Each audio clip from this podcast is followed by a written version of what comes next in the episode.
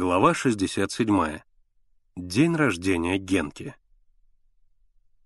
В субботу вечером друзья пришли к Генке и изумленно вытаращили глаза при виде праздничного стола.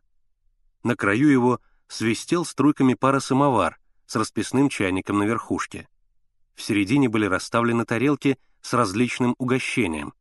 Ломтики сала, вареники в сметане, пирожки и монпасье — по бокам стояло шесть приборов. У стола хлопотала Агриппина Тихоновна. «Вот это да!» — протянул Миша. «Ай да Генка!» «Ничего особенного», — небрежно произнес Генка. «Прошу». Он театральным жестом пригласил их к столу. «Что ты, Геннадий, сразу к столу приглашаешь?» — сказала Агриппина Тихоновна. «Еще гости должны прийти». «Кто?» — спросили мальчики. Генка покраснел. Мишка Коровин, а больше никто, ей-богу, никто. А это для кого? Миша показал на шестой прибор. Это? Ах, это. Это на всякий случай. Мало ли, вдруг кто-нибудь придет. «На какие капиталы ты все это оборудовал?» — спросил Миша. Генка ухмыльнулся. «Это уж дело хозяйское». Он повернулся к Агриппине Тихоновне, но не успел остановить ее. «Отец прислал», — сказала Агриппина Тихоновна. «Я говорю, тебе, Геннадий, этих продуктов на месяц хватит. А он и слушать не хочет. Давай на стол и дело с концом». «Весь в отца», — добавила она не то с осуждением, не то с восхищением. «Даже конфеты прислал», — сказал Миша. «Нет», — сказала Агриппина Тихоновна. «Монпасье Геннадий сам купил. Коньки-то он продал». «Тетя!» — закричал Генка. Ведь я вас просил». «Чего уж там», — отмахнулась Агриппина Тихоновна. «Оно и лучше. Валенок не напасешься». «Если бы я знал, что ты ради фасона продал коньки», — сказал Миша, «то я бы к тебе в гости не пришел». «Я и без коньков проживу», — мотнул головой Генка. «Подумаешь, снегурочки. Поступлю в фабзавуч, норвежки куплю. Ты ведь тоже свою коллекцию марок продал, а? Зачем?»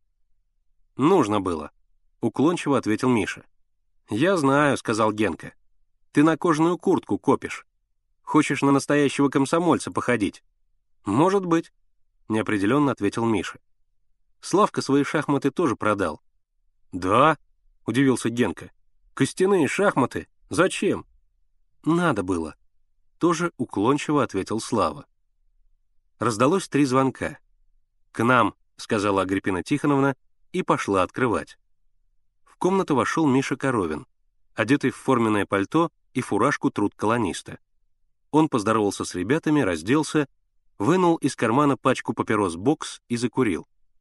«Как дела?» — спросил его Миша. «Движутся помаленьку. Вчера на четвертый разряд сдал. Сколько ты теперь будешь получать?» «Рублей девяносто», — небрежно ответил Коровин, вытащил из кармана часы размером с хороший будильник приложил их к уху и сказал. «Никак к мастеру не соберусь. Почистить надо. Покажи». Генка взял в руки часы и тоже послушал. «Хоть что надо». «Ничего, ход», — сказал Коровин. «Пятнадцать камней». Он спрятал часы в карман куртки.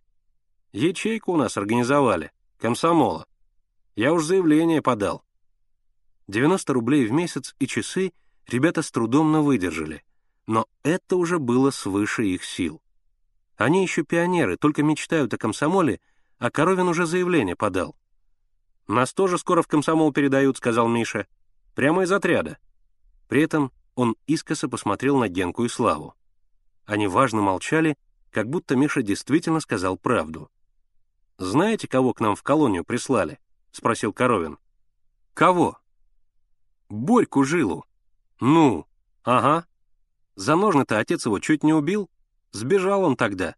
Теперь у нас. И как он? Ничего, исправляется. Снова раздалось три звонка. Агриппина Тихоновна пошла открывать. Генка стоял посреди комнаты, смущенный и молчаливый. Открылась дверь. В комнату вошла Зина Круглова. Вот оно что. Миша и Слава многозначительно переглянулись. Генка стоял, не двигаясь, затем, протянув руки к столу, пролепетал. «Прошу». Зина прыснула. Все расхохотались. Тогда Генка оправился, стал в торжественную позу и объявил. «Дорогие гости, принимаю поздравления и подарки. Прошу не толкаться и соблюдать очередь». Зина смеялась без передышки. Такая уж она смешливая. Она подарила Генке клоуна, своими взлохмаченными волосами, очень похожего на именинника. «Замечательно», — сказал Генка. «Девочки, как всегда, отличаются аккуратностью. Чем порадуют меня мальчики?» «Ах, да», — спохватился Миша. «Чуть не забыл». Он открыл свою сумку и вытащил оттуда пакет. Он с таким серьезным видом разворачивал его, что все молчали и напряженно следили за его руками. Миша разворачивал пакет медленно, не торопясь, и взволнованное молчание присутствующих, казалось, не доходило до него. Когда остался один последний лист, и уже ясно обрисовывались контуры какого-то длинного предмета, Миша остановился и оглядел всех. Генка подался вперед. Миша развернул лист. В его руках блеснуло стальное лезвие конька. Норвежка. Генка осторожно взял в руки конек. Сначала он молча его разглядывал, потом провел ногтем по лезвию, приложил к уху, щелкнул и, наконец, проговорил. «Здорово! А где второй?» Миша развел руками. «Только один, второго не достал». У Генки вытянулось лицо. «Ничего», — вздохнул Миша. «Поездишь пока на одном, а там видно будет». У Генки было такое жалкое выражение лица, что даже Зина и Таня рассмеялась. А уж как смешно было представить себе Генку, бегающим по катку на одном коньке. Генка положил конек на табурет, глубоко вздохнул и упавшим голосом произнес. «Ну что ж, прошу к столу». «Погоди», — остановил его Слава. «У меня ведь тоже подарок есть». Он засунул руку в портфель, долго шарил там и вытащил второй конек. «Разыграли!» — взвизгнул Генка, потом замолчал, внимательно посмотрел на друзей и медленно произнес. «Значит, коллекция, шахматы, кожаная куртка. Ладно, — перебил его Миша, — обойдем для ясности.